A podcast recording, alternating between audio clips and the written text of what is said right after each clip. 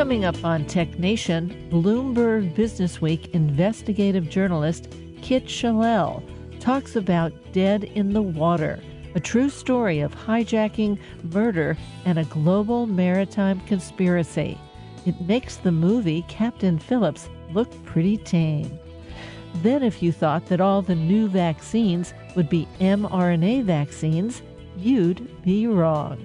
Dr. Robert Coleman, the co founder and CEO of Codagenix, shows us how to precisely engineer viruses which can be effective vaccines and can be delivered nasally. You heard me, no needle. All this coming up on this week's Tech Nation.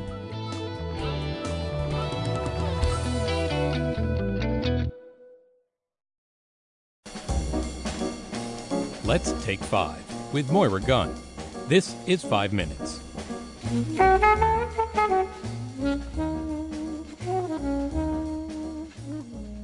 In 2013, I spoke with UC San Diego professor Dr. Ajit Varki about denial, self deception, false beliefs, and the origins of the human mind, which he wrote with the late Danny Brower, a genetics professor at the University of Arizona in Tucson.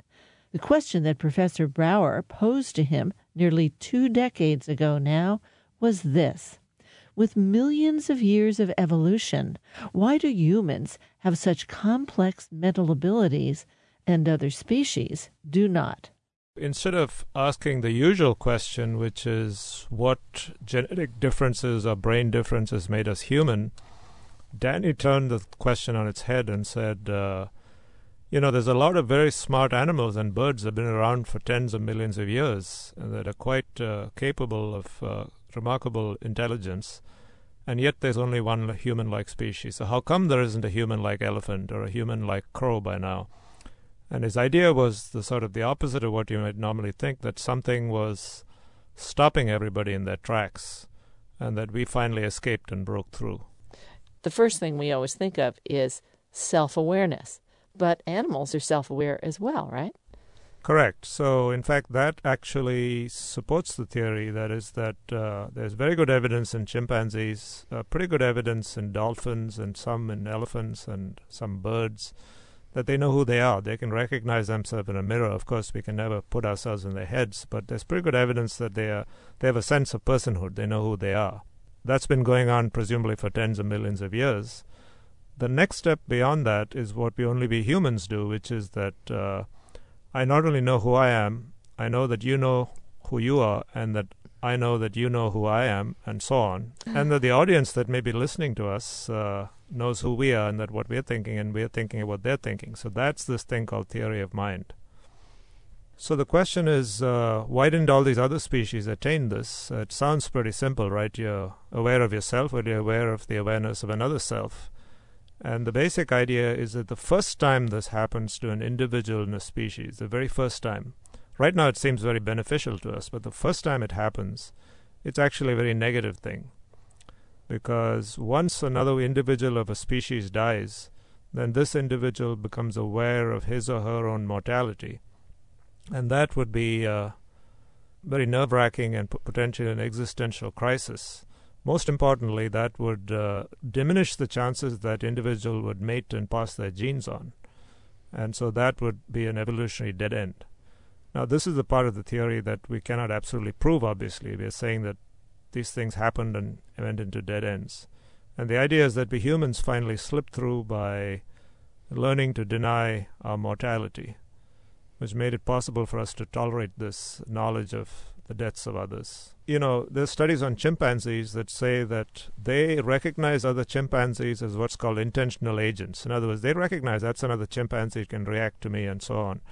What the chimpanzee does not seem to be able to do is to put itself in the head, literally in the mental state of another chimpanzee. The ultimate test of that is what's called a false belief test. In other words, suppose somebody told you a lie and I listened to that and I knew that you had the wrong idea in your head. I would know that. In other words, I'm putting myself in your mental shoes. And that's something that uh, the other animals seem to fail at. This 2013 Tech Nation interview features Dr. Ajit Varki, who, with co author the late Danny Brower, wrote Denial Self Deception, False Beliefs, and the Origins of the Human Mind. Today, Dr. Varki is a distinguished professor of medicine at the University of California, San Diego, and co director of the UCSD Salk Institute for Academic Research and Training in Anthropogeny. Yes, anthropogeny. It's the study of human origins. I'm Moira Gunn. This is Five Minutes.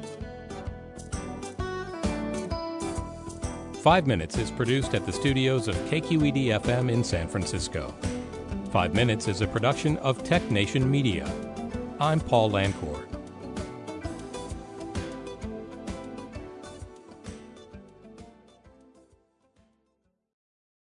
From San Francisco, I'm Moira Gunn, and this is Tech Nation.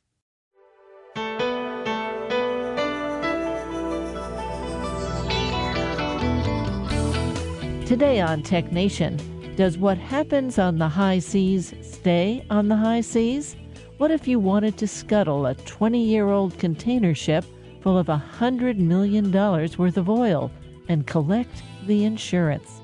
Bloomberg journalist and Bloomberg Businessweek writer Kit Chellel talks about Dead in the Water, a true story of hijacking, murder, and a global maritime conspiracy.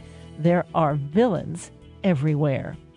Then, while I know the term virus has become a very unpopular word, Dr. Robert Coleman, the co founder and CEO of Codagenix, is the likely candidate to change your mind. Not only can our traditional virus based vaccines get better, they can be delivered nasally. TechNation is underwritten in part by MindK a global software development force in a world where every business can be global. On the web at mindk.com. And now, Kit Chellel. Kit, welcome to Tech Nation. Thanks for having me, Maura. Now, once the pandemic uh, set in, suddenly global supply chain became an everyday term. And uh, just like so many Lego blocks, the world's oceans and the global economy it depended on all these 40 foot container ships. Excuse me, the containers are 40 foot. These container ships are all over the world, and that's what was actually delivering everything to our doors. Yeah, the, the, the pandemic gave us a kind of a rare opportunity to realize how important shipping is to us because I'm sure, you know, uh, me, like many of your listeners, we bought loads of stuff in the lockdown. We, you know, we were bored and we bought loads of things off Amazon and many of those things would have been made in China and shipped to our shores. And, you know, it was an opportunity for us all to think about how much we rely on those systems. And we still really do rely on shipping to get us the things we need. Now, people who have seen the 2013 Tom Hanks movie, Captain Phillips, know about these container ships. And let's describe the one we're going to talk about today. So the Brillante Virtuoso is the ship at the center of our book, and it's uh, a gigantic rusting oil tanker. I guess is the best way to describe it. The length of a couple of football fields, uh, the side of the hull maybe 50, 60 feet tall, big enough to carry a million barrels of oil, and big enough that if you wanted to go for your morning exercise, you could comfortably jog around the outside. Uh, really, a, an enormous thing. Now you said it was old. But is it is it still good? It's going to still go on for years. Is there a lifetime on these ships? Yeah, these these big commercial vessels definitely have uh, a working life, and the Brillante Virtuoso was coming to the end of its usefulness. It was maybe twenty years old, um, but actually, more importantly than that, it wasn't in great shape. It hadn't been that well cared for. The engine was faulty and prone to breaking down you know, it hadn't been well maintained. It was coming to the last couple of years of its life before it would be sent off to be scrapped. So in this story, it's it loads up all this oil, hundred million dollars worth of oil, mm. in a, a, port in the Crimea, still Ukraine at that point, and it's going to go through the Suez Canal to eastern China. But everybody knows that once you come through the Suez Canal, you can run into Somali pirates. Back in 2011, which, which is uh, which is when our book it starts, the Suez Canal was was pretty much the most dangerous place for a large commercial ship on the planet. Every couple of days, Somali pirates would attempt to hijack one of the 50 to 100 large ships that that transit the Suez Canal every day. And uh, so it's a nervous time for everyone. There are sort of certain security measures that you're expected to take when you pass through. But there's a definite sense that you take your life in your hand at that particular moment in time. All the sailors would have been thinking about piracy. Now you can see the preparations in the Captain Phillips movie. I mean, there's you know they're getting ready with water guns. They've got mm. all kinds of you know barbed wire. They they're all set for this. But uh, in a in a departure, from the Captain Phillips movie. Uh, when a fast boat of men with Kalashnikovs approach you and say, let down your ladder, you don't do it. I mean, look, I'll be honest. Even I know that. I, I, I wouldn't. Um, it would seem to set off red flags for me. Uh, uh, and bear in mind, this is the Brillante was waiting for a security guard to come and help it come through this really dangerous area. And so it's the middle of the night. It's it's around midnight when this vessel approaches, and you know the men on board the little boat that speeds up are wearing masks and carrying long rifles. You know they look like they're in sort of camouflage gear. Um, it would seem to be an atrociously bad idea to let them on board, but that's exactly what the captain ordered. And it's because the men identified themselves as being the security guards. We're the security, they said. And so they were invited on board. What happened then? Take, take us through it. Well, almost immediately on uh, them lowering the ladder and the armed men coming on board, they pointed their rifles at the Filipino crew of the Brillante Virtuoso. They rounded everyone up uh, and they locked them in the television room, which is like the crew hangout. And they took the Filipino captain and engineer away to the deck of the ship. And, you know, for the next period of three or four hours, kind of chaos ensued. The, the engine started up, then, then they stopped. There were gunshots. The crew could hear gunshots. And then suddenly an enormous explosion and uh, black smoke starts spewing into the TV room where all the all the sailors are being held, and they they come out. They ha- they're forced to flee. The pirates have gone. The captain's tied up on the bridge, and this vessel carrying, you know, 100 million uh, barrels of oil is burning. And now we're on page 27. and there's more detail in there. Oh my goodness! Oh my goodness! Um, and so let's let's take a quick departure here. You know, you mentioned the Filipino crew um, on the economic front, I was shocked to hear how much they were paid and how much they had to work to sign on to this proposition. Yeah, um, the, the role of the sailors is really interesting in modern shipping. It used to be that the people crewing the ships that gave us the things that we buy when we go to the shop, you know, they would be large numbers of British or American or French or South African sailors from all over the world. But but shipping has has become this brutally competitive industry, this relentless drive to lower costs. And, you know, we all benefit from that. There's a reason that I can afford to have in my pockets a phone containing, you know, microchips assembled in Asia. Uh, and that stuff can flow through to our markets so cheaply and efficiently, in part because of this drive to keep costs down. It's an amazing system. But a, a sort of human consequence of all that is that the sailors um, they don't earn very much money at all. Uh, and they often come from developing countries with very low incomes. The Philippines is a huge one. India, Pakistan, um, places like that, places where people are willing to be away from their families for nine months at a time and earn almost no money. You know, actually, it's it's a better income than you might earn otherwise in in the Philippines, which is why so many of them become sailors. So most of the crew go up on to the bridge and they find mm. the uh, captain and the ship's burning. So what do you do with a ship? You get off the ship. Now the ship may be burning, but whenever you have a ship burning, now let's talk about insurance. And for centuries now, we thought of ships at sea, well, they'd be insured by Lloyd's of London. Lloyd's of London is involved, but what I didn't know, Lloyd's of London is not an insurance company. Yeah, Lloyd's of London is is one of the world's most important financial markets. Really, it's um, it's the global center of all kinds of insurance. Specifically, the kinds of insurance you need for the really big stuff. If you want to launch a satellite, or you you, you want to start a you know an NFL franchise, and you need insurance for a large sum of money, any complicated risk, you have to come to Lloyd's. Lloyd's is the place you come. And it's, it's a marketplace, not a company that sells insurance. So all the world's biggest insurers, the likes of, you know, Allianz, Prudential, all the names that we know well, they all have operations at Lloyd's and there they divide up each one of those risks, each one of those insured cases. They split it up between them. And so they can insure almost anything and and literally almost anything has been insured at Lloyd's. They'll insure if you're a rock star, they they'll insure your voice. Bruce Springsteen's voice was once insured at Lloyd's. Uh, David Beckham, famous British soccer player, his legs were insured at Lloyd's, and that that runs through from you know celebrity stuff through to gigantic oil tankers that might be selling oil from Ukraine and China. You're listening to Tech Nation. I'm Moira Gunn, and my guest today is Bloomberg journalist and Bloomberg Business Week writer Kit Chellel. You may know him from his investigative work in Chinese state hackers, questionable Nigerian oil deals, and Irish sectarian gangsters.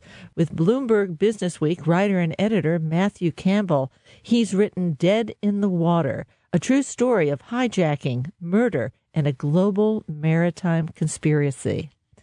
Well, with insurance comes investigations, and David Mockett enters the picture while salvage is already underway.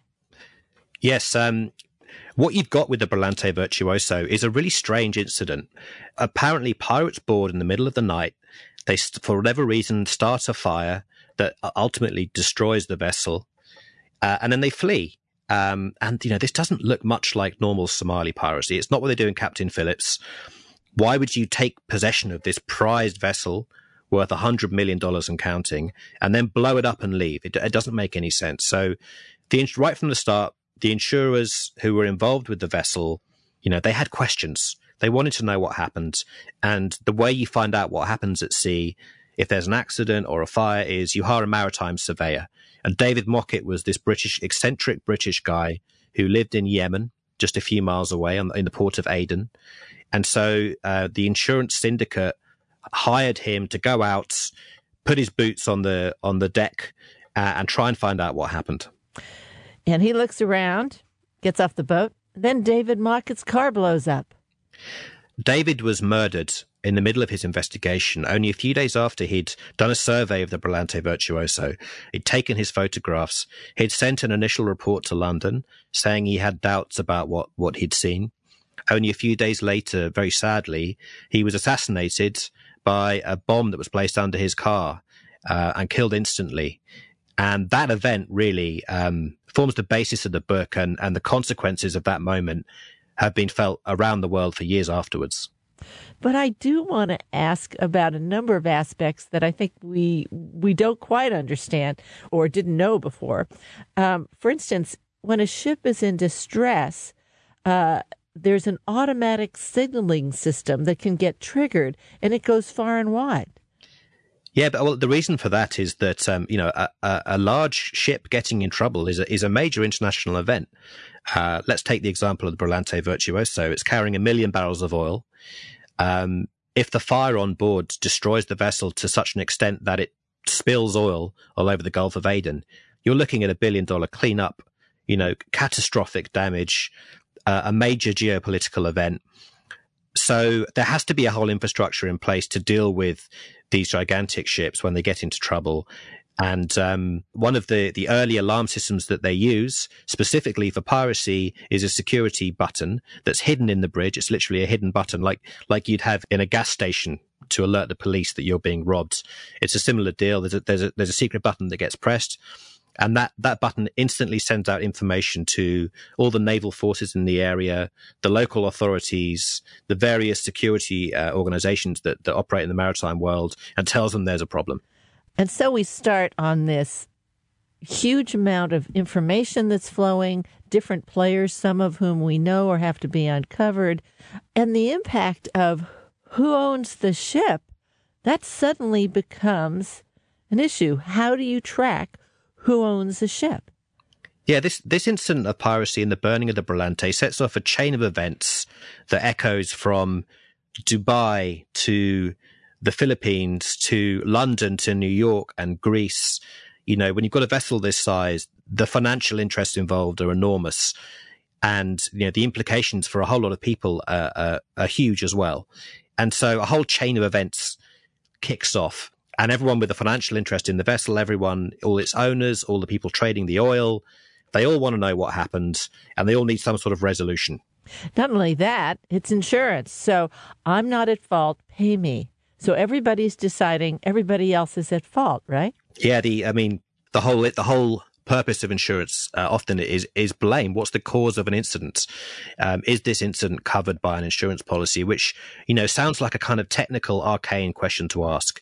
Um, but in the case of a ship like the Brillante Virtuoso that's attacked, that can be the difference between the ship owner receiving 80 to 100 million dollars from a Lloyd's syndicate or the ship owner getting nothing and maybe even potentially being charged with a crime. So, you know, it's a very high stakes game that gets played. We also associate rules with countries. And where the ship was, was intentionally docked off of Yemen, but not inside Yemen. I mean, how does this work in the world? There is no country there's no law to decide whose country does this follow. Yeah, that's it's often said that um, the the open seas are lawless. Um, we you know we say this in the book. It's it's it's not strictly true, but to all practical purposes, it is. When you're out on the open ocean, there's no police force, there's no federal agency that's governing your behavior. Really, you know, on these vessels, the captain is has godlike authority over his crew, and all sorts of mis- misdemeanors happen out in the open ocean that, that never go punished. It's a whole problem in itself. Technically, the law that governs what happens on a ship is uh, the law of the flag that's flying on the deck. Um, so if you're flying a US flag and you're registered in the US, US law applies to what happens on the ship. But many, many years ago, you know, the major ship owners stopped flying the flags of the likes of the US and the UK. It was too expensive, too much hassle, you know, too many people wanting to, uh, to inspect your vessel. So they ditched that years ago in favor of what are called flags of convenience, which is much cheaper. It's lower costs, lower regulation. Most ships these days will be flying either the flag of Panama, or Liberia and West Africa, which is what the flag that was flying on the Brillante Virtuoso. There's another aspect here that I was interested in throughout this story. There are so many different villains. it's like not one and who hired a couple. There are villains everywhere. I was very touched with the story you told about how you and your co author, who interviewed like 75 people and went over tens of thousands of court documents. There was uh, pages of court court documents. I mean, there was there's an enormous effort to research all of this, and it took you four years. And somewhere in the middle, you contact one of the Filipino crewmen who say, "Well, I told the story, and uh, well, you tell the story about what he did." Yeah, this was an amazing moment. Um, Matt and I had been you know, up to our necks in the Brillante Virtuoso and all the criminality that came on this one ship, which you'll have to read the book to discover that, you know, more than one crime, let's just say, happened on board this vessel. And like you say, more, uh, you know, dozens of villains involved. We'd been chasing around after the ship to find out what really happened and to unravel the mystery for years. Um, and a key moment came when you know we went through the list of crewmen and tried to find them all and matt happened to find one of them on facebook you know, for all the investigative reporting that you hear about, it comes down to Facebook. Filipino sailors use Facebook because it allows them, I guess, to stay in contact with their families and see pictures of their kids. Matt found the sailor who actually had lowered the ladder to the pirates back in 2011. And he was, at that moment, he was on a vessel uh, anchored off the coast of France. Uh, and almost immediately, he started telling this incredible story of, you know, I've been afraid for my life for years because of what happened that night. Um, I was encouraged. I was threatened into telling a false account of what happened. But now I'm ready to tell the truth. I'm not afraid to die. And that conversation, you know, kicked off uh, a whole sequence of events involving the police and the insurance companies uh, that made life really complicated for a while. well, you know, he wasn't the only one that uh, was threatened. Um, both of you were warned on more than one occasion that uh, to stop doing this investigation. How were you warned, and and when did you know to take it seriously? Well, I, I, I, guess the way to answer that is to is to understand the nature of modern shipping. And, you know, I'd assumed that the, the, the days of pirates and swashbuckling misdeeds on the ocean had been consigned to history. You know, every, everything's high tech these days, everything's transparent. But the, the deeper we delved into the story of this one ship, the more I discovered that simply isn't true. On the fringes of shipping, there's a thriving criminal underworld. And, um, shipping has become so vast and lucrative that the criminals who operate in that space they've grown in, in, in sophistication and ambition in lockstep with the booming global trade. So shipping fraud is multiple billion dollar business. It involves organized crime groups from across the world. Um, it's a dangerous game. Uh, so, you know, we, we became aware of witnesses in this case being threatened. We learned that um, one of the lawyers involved had been badly beaten in Greece by unknown assailants. Um, there was a guy who had to be flown out of Yemen by armed guards under armed guards because he was told his life was at was at risk. You know, we're talking about the kind of the really dark and dangerous stuff that you see in the movies. And as, as journalists, you know, we're, we're, we're somewhat removed from that. We are much less vulnerable than, say, a Filipino sailor or, you know, someone operating out of the port in Piraeus in Greece. But we were we were often warned, particularly by the police, um, that we were getting into territory that was really genuinely dangerous. And it, yeah, it was a police officer who told us, you know, don't go on holiday to Greece anytime soon. well, there's lots of places you could travel to discover what was going on with this situation. Where did you travel to? That's a good question. Um, the nature of this of this criminal conspiracy that we unravel in the book was, we know, a genuine international enterprise involving, you know, political elements in Yemen, the top levels of Greek shipping. There were any number of places that we that we could have gone. We unfortunately weren't able to go to Yemen. You know, when this ship was attacked, um, Yemen was on the cusp of a, an incredibly violent and brutal civil war that's that's still playing out all these years later. And not only was it not safe for me and Matt to travel to Yemen, but I'm not sure what realistically what what answers we could have gotten if we had done that. Um, it turned out that one of the most useful places for us to travel was Egypt. Um, I, I, took a trip to Cairo. I met some important sources there.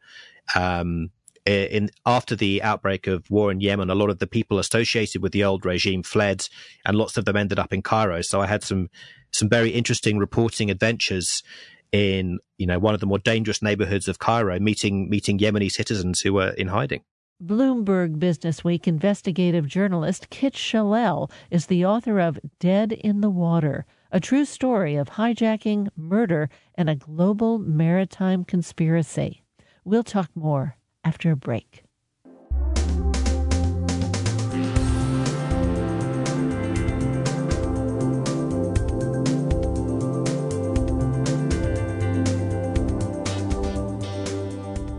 The Biotechnation podcast individually can be found at biotechnation.com and separately subscribe through your favorite podcaster, including Amazon. Podcasts of whole Technation programs continue to be available on NPR One and other podcast outlets. In the second half of our show, Dr. Robert Coleman, the CEO of Codagenix, shows us how a new era of how we develop vaccines has arrived it's easier to understand than you think. Stay with us.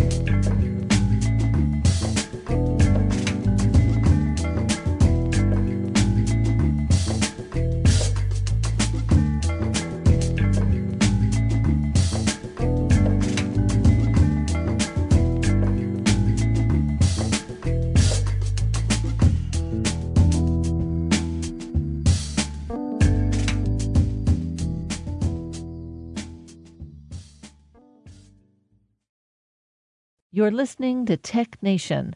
I'm speaking with Bloomberg investigative journalist and Bloomberg Businessweek writer Kit Chellel with Bloomberg Businessweek editor Matthew Campbell. He's written Dead in the Water, a true story of hijacking, murder, and a global maritime conspiracy. Well, you know, you are known for covering some very interesting people. we'll say that. Uh, what did you learn from this that you perhaps did not know before about being a, an investigative journalist? Oh, wow. Um, well, I've never worked on a story like this in terms of the fear that I encountered. You know, as, as a as a journalist at Bloomberg, doing investigations, writing magazine features, you're often straying into territory that people would rather you didn't. So you become accustomed to, you know, being threatened, having angry letters from lawyers, uh, being told generally that you're a nuisance and to go away. But um, it was actually quite humbling and frightening in this case, talking to people who had much more at stake than their reputations and a bit of money. This is this was life and death. Um, the terror that we encountered for people who just even when you utter the words "brillante virtuoso," the look people would give us or what they would say um, was like nothing I've ever encountered, and it's very difficult to manage that. You know, obviously, you don't want to put people at risk in pursuit of a journalistic enterprise, but you know, at the same time, both Matt and I felt an obligation to get the truth here, to to find out what really happened. So it was it was a, a learning experience juggling those two things. Well, uh, Kit, thank you so much for coming in. I, I hope you come back on Tech Nation. You're welcome anytime. Thanks for having me. Bloomberg journalist and Bloomberg Businessweek writer Kit Chellel is the co author of Dead in the Water, a true story of hijacking, murder, and a global maritime conspiracy. It's published by Portfolio Penguin. I'm Moira Gunn. You're listening to Tech Nation.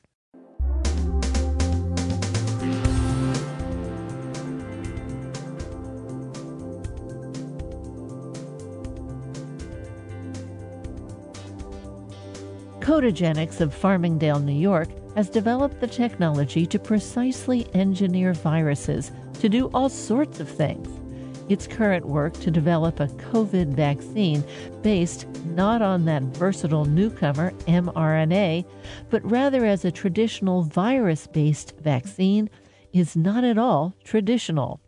It would have protected against the Omicron variants even before there was an Omicron variant.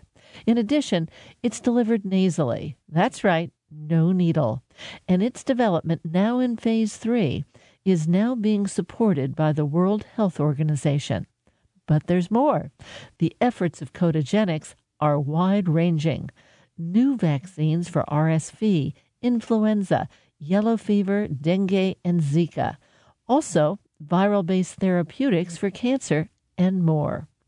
What's important is understanding how these viruses can be engineered to have characteristics which not only deliver potency, but also are incapable of mutating into undesirable forms. It's called rational virus design. Dr. Robert Coleman is the co founder and CEO of Codagenics. He'll explain how this approach changes what's possible in vaccine development and therapeutics in general. And it further has the ability to respond quickly and directly, as opposed to the trial and error method used before. Dr. Robert Coleman. Rob, welcome to the program. Hi, Moira.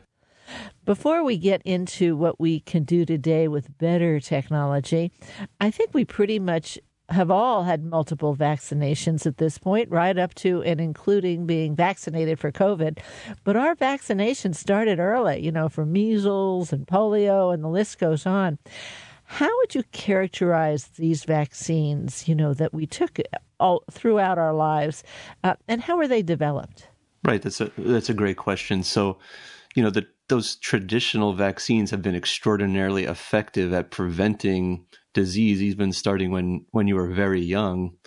And the best class of those sort of early childhood vaccines that we've all received, our children may have received, what are what are called live attenuated or weakened versions of the virus that you're trying to protect against. So they would take it's actually kind of amazing to believe it was really done through trial and error, right? So they would take the measles virus and they would passage it either at cold temperatures or in chicken cells. And it would start to not like humans so much and it would convert and it would start to mutate away from humans towards chickens. And then we'd actually use that virus to vaccinate ourselves against measles. And so those traditional vaccines have been amazing at preventing disease uh, because they are live weakened versions of the virus, but they were really made through complete trial and error, random mutation of really unknown results in the virus. chickens, chickens were involved in their in their development. They were they were like, crucial to really one of the biggest advancements of humankind. Right, has been for vaccination, and it's really through random changes, which is just kind of amazing to think about. And once you get one of those vaccines, this is what blows me away. How is the vaccine manufactured? How is it produced? They don't all use the same exact system, but some still are used. So, for example, a yellow fever vaccine is still manufactured in embryonated chicken eggs, where you inject the egg with a little bit of virus, you wait a few weeks, you harvest the vaccine strain from the egg, almost like an egg frappuccino. And that's what we're still using as a vaccine. And it's because we have to use the same system that made those traditional live vaccines. So that's also sort of ripe for, for innovation. But it's amazing to think about that a lot of these live vaccines that we still use sort of have an antiquated approach for production. Let me ask you in COVID, the Johnson and Johnson vaccine was called a viral vector vaccine. Is is that the same kind of thing? Uh, it's not exactly the same. They use a weakened virus but instead it's more like a Trojan horse. So in that instance, Johnson and Johnson is using a virus called adenovirus as a way to deliver the spike protein to your immune system. So it wasn't like they took SARS-CoV-2 and put it in chickens for for weeks on end. Said they had an adenovirus expressing a piece of SARS-CoV-2 or COVID to get your immune system to make an immune response against spike. So there's a little subtle difference there between a traditional weak virus or live attenuated that has all of the proteins that you want to go against and the Johnson and Johnson vaccine which I sort of like to call a Trojan horse that expresses just spike of the that you're trying to protect against. And don't forget, for all those decades, we did not have the tools to go in and edit a virus, do any of those things. We had to keep trying until we got something that, oh, that works and then we'll we'll keep that. So we just didn't have the tools that we have today. So so so we can see that the uh, the viral vaccines are are moving ahead. At the same time, the Johnson and Johnson vaccine was only 66% effective, while the other two COVID vaccines here in the United States at least were Moderna and Pfizer BioNTech, which are mRNA vaccines completely different technology. We're over 90% effective. Does that mean that these viral vaccines will be a thing of the past uh, and we'll just be going with the mRNA vaccines? Um, I, I, don't think so. Um, of course, I'm slightly biased, but I mean the common similarity between the mRNA and Johnson Johnson vaccine is what I call they're really just antigen delivery systems, right? They're bringing an antigen to your immune system in order to engage it and have it make a lot of antibodies against said antigen that they want to target. So spike in the case of of the COVID vaccines, and the mRNA is just very efficient at doing that. But I think we see with the current trend in COVID and variants emerging and need to update those vaccines that there's still an avenue if we can somehow figure out to make better live vaccines um, that may express not just spike but lots and lots of proteins of the virus. Now, tell us what Codagenic does. Well, that's, I mean, so sort of to perfectly dovetail, thank you, Maura, is that, you know, if you think back to how those traditional live vaccines were made, well, or why were they so great, is because they weren't just expressing the spike of the virus, it's actually mimicking the wild type virus. So it's expressing all proteins of the virus. And that's sort of the, the next generation codagenics approach is those traditional va- vaccines maybe limited in their genetic stability. So they were randomly mutated to become vaccines. And what Codagenics has been able to do is we found a way to recode the DNA of a virus such that it's genetically stable now. It will not revert and it can actually be used as a vaccine that express not taking COVID, for example, not just spike, but all the proteins of SARS-CoV-2 to get all the benefits of a traditional live vaccine, right? Spike immune response, but immune response to all proteins of the virus. Well, it occurs to me that first of all, you can take the virus you're after and completely decode its DNA. Yes. So it's actually a completely digital. So the way Codagenics really does it is the commonality for all human virus is your body, your nose. Take COVID, for example, or your cells. They want to come in, or the virus wants to come in, make a trillion copies of itself in as little as eight hours. Now that's a big number, but the virus wants that process to be very, very efficient. So it's made its genes very, very favorable for translation efficiency or production in the human host cell. And so what we've done is our platform, unlike the other platforms, which uh, I classify as antigen delivery, ours is really a software. So we have now understand how you can encode genes for very, very favorable translation or production in the human body, and how you can encode a gene for very, very slow translation in the human body. And so what we can do is we can take the DNA sequence of a virus that's very fast. We can recode it for slow translation. We can insert that piece of DNA back into their genome. And now we've converted wild type pathogen virus that makes you very sick into live attenuated vaccine. And it's universally applicable to viruses because it's not focused on one protein. It's not focused on random mutation. Instead, it's an algorithm that understands how to recode its DNA for, for slow translation. So, simply by slowing down how fast it replicates, you're Yes. weakening it. Number Yeah. one. Yeah. So, when you say, okay, in, in one sense, if they could have done that 100 years ago, what great shape they would have been. How do we slow down the virus? And then right now we're saying, well, what do we have to hit? You know, we're trying to get very excited about it. And you're saying, wait a minute, there's a lot of stuff we may not know. If we can slow down the whole thing, then the aspects that we don't yet understand won't matter because they'll be engaged in the human host. Right. Wow, I got it right on that. I like that. so, sometimes they say, well, it's not like that at all. So I'm really thrilled. I'm really thrilled. Now, I just want to ask a slightly different question here. I know that the, the Pfizer BioNTech and the Moderna uh, COVID vaccines had to be in these special freezers from the or, or refrigerators, deep, deep freeze, deep, deep cold from the point they were refrigerated to the point of delivery. Is that also true with these viral vaccines? Uh, no, that's actually so. Yeah, you can see that in order to keep the RNA stable, they have to use minus 80 degrees Celsius freezers. They have to ensure that the repository has those freezers. You see that they want to make the expand this ultra cold chain to sort of increase mRNA uptake around the globe.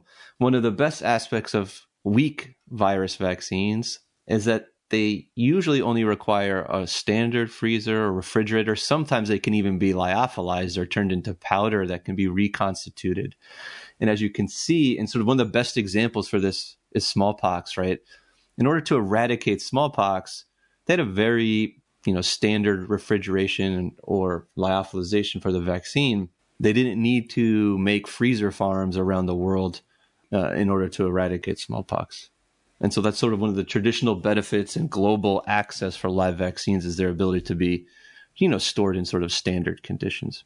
Now, you've just finished phase two, going into phase three. I think you've started phase three, the last phase of clinical trial before approval um, uh, on your own COVID vaccine. And I understand that this work at, at Codagenics is supported by the WHO. Now, there are easily a dozen COVID vaccines around the world.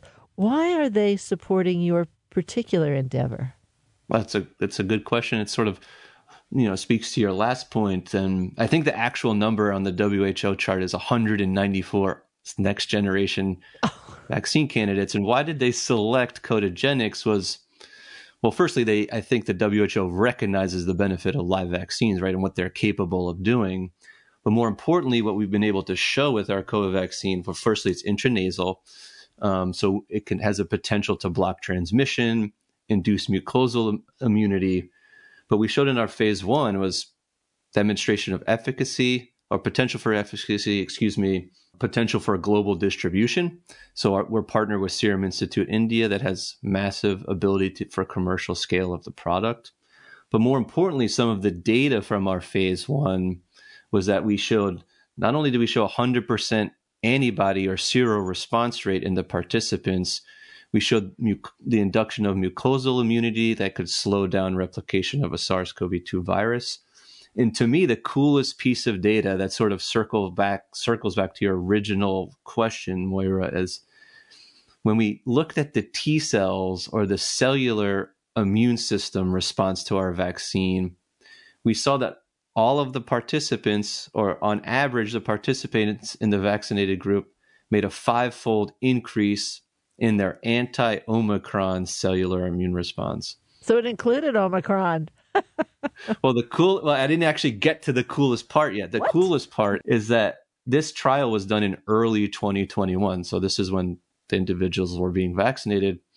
When we measured their T cell response was towards the end of 21, but they made this Omicron response before the Omicron strain was actually prevalent. And they made the response to all the other proteins of SARS-CoV-2, not just spike. And and so this is why sometimes live vaccines are called the sort of gold standard, where they may only require a few doses. They pro- provide very, very long term immunity. It's because they cover the span of the proteins in the virus. And to me, that's the coolest thing, right? Our vaccine recipients made an anti Omicron cellular immune response before the virus was even on the scene. While that is exciting, I have to tell you there are some people listening, a few of my friends among them, who held out for the Johnson and Johnson virus because it was only one shot. Big strapping guys who were afraid. They said, "Just give me one shot." So when they hear this is intranasal, you're just going to spray this up my nose. They'll be the first in line. You know, it's like so you don't have to have a shot, and we don't know how big the uh, immunity will be, but we know that you're not just focused on the one spike protein. You're saying, well, let's just take the whole cell. Let's just take the whole virus, and uh, and, and use that. That's very exciting. especially because the proteins that so why are variants emerging is because the spike protein is the virus that the, is the protein of the virus that mutates the most right trying to avoid antibodies all the other proteins that sort of run that the machinery of the virus they mutate very very slowly and that's actually what you make your cellular immune response against and so if you can have vaccines that induce ce- cellular immunity to the to the proteins that don't mutate as rapidly, you can get this very, very, very broad immune response. And we're hoping to show that in the the WHO trial. It's a placebo-controlled trial. It's occurring Africa, potentially South America, potentially Southeast Asia. And right now we're, you know, it has a daunting task in the sense that it's a placebo-controlled trial looking for efficacy against Omicron.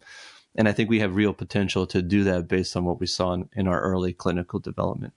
So now let's uh, talk about vaccines and cancer.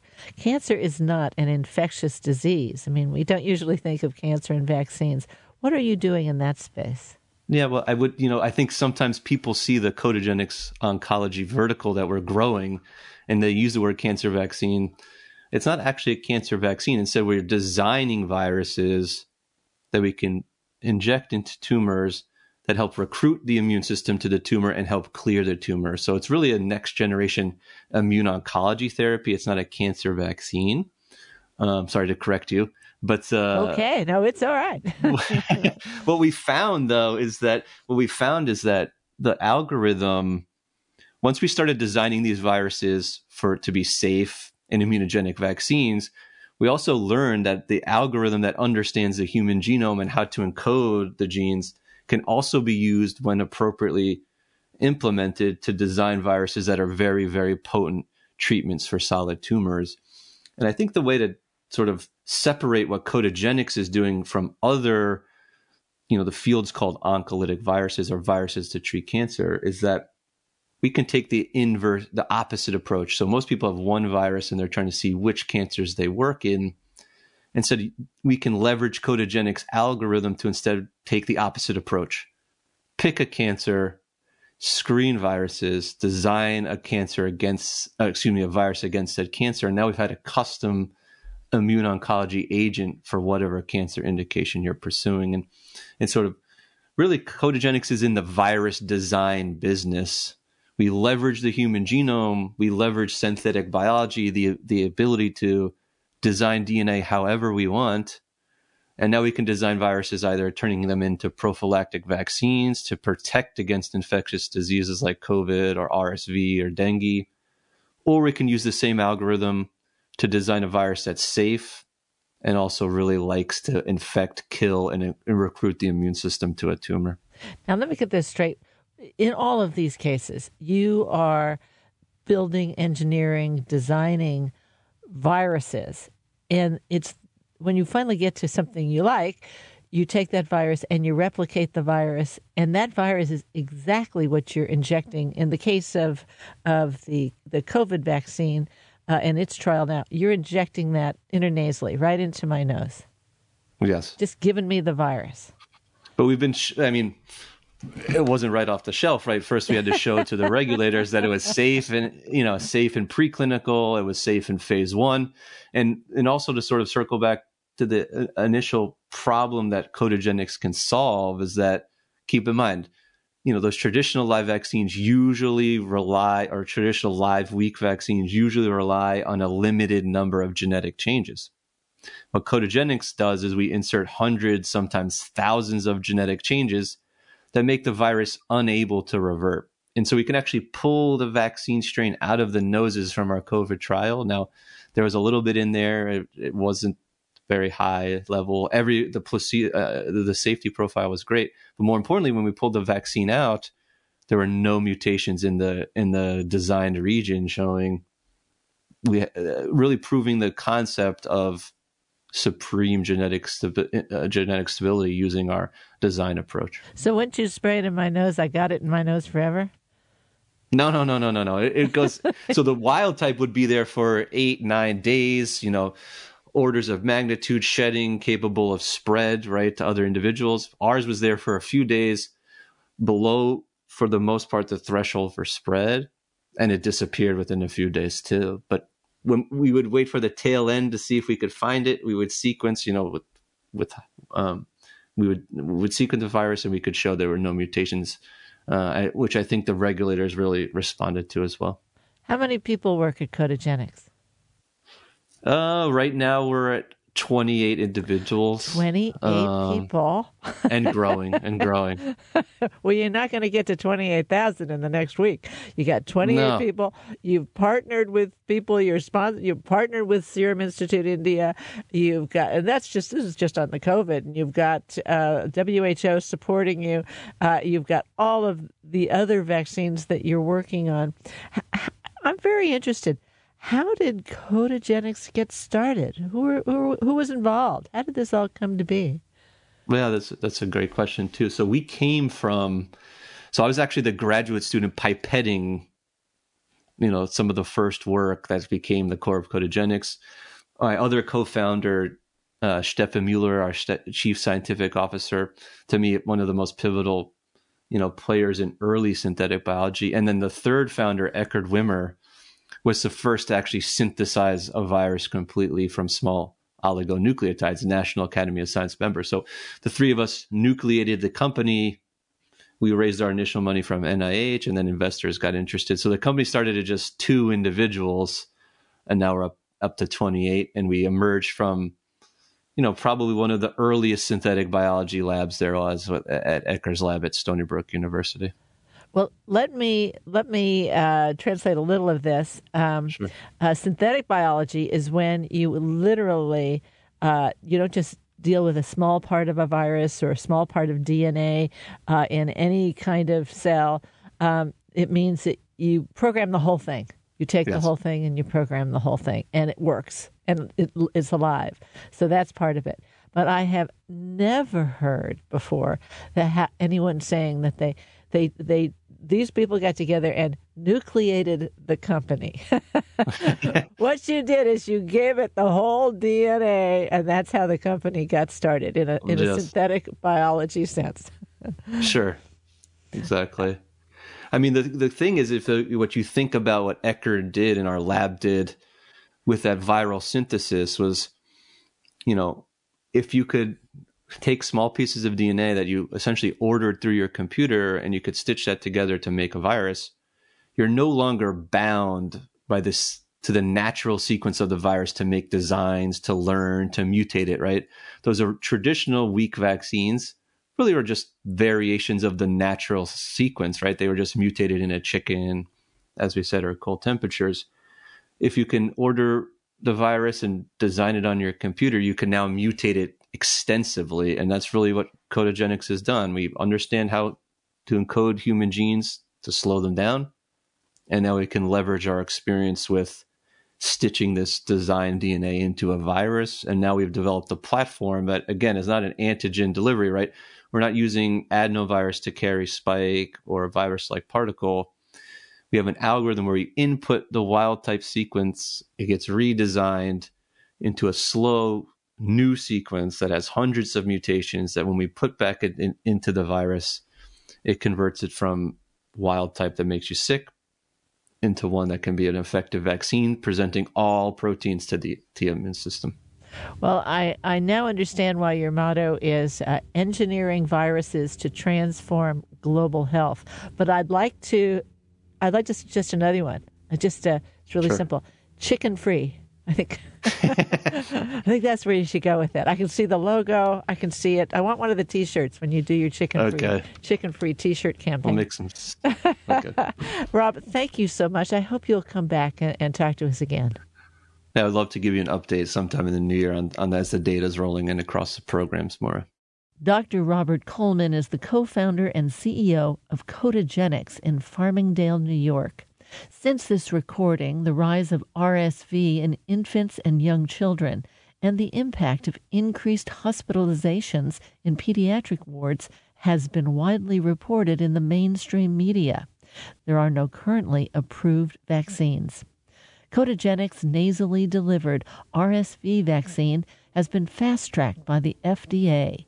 The initial study in healthy children aged six months to five years is expected to begin in early 2023 after this year's RSV season, with a confirming study in the 2023 2024 RSV season. More information is available at codagenics.com. That's Coda C O D A, Genix, G E N I X, codagenics.com. For Biotech Nation, I'm Moira Gunn.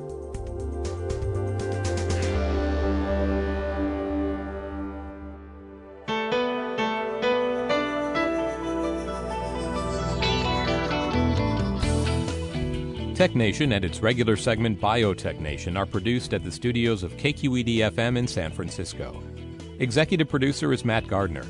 Our theme music was composed by Ann Nachtrieb Zessiger and Robert Powell, with title creation provided by NameLab Incorporated of San Francisco. Program information and internet audio is available on the web at technation.com. Tech Nation and Biotech Nation are productions of Tech Nation Media. I'm Paul Landcourt.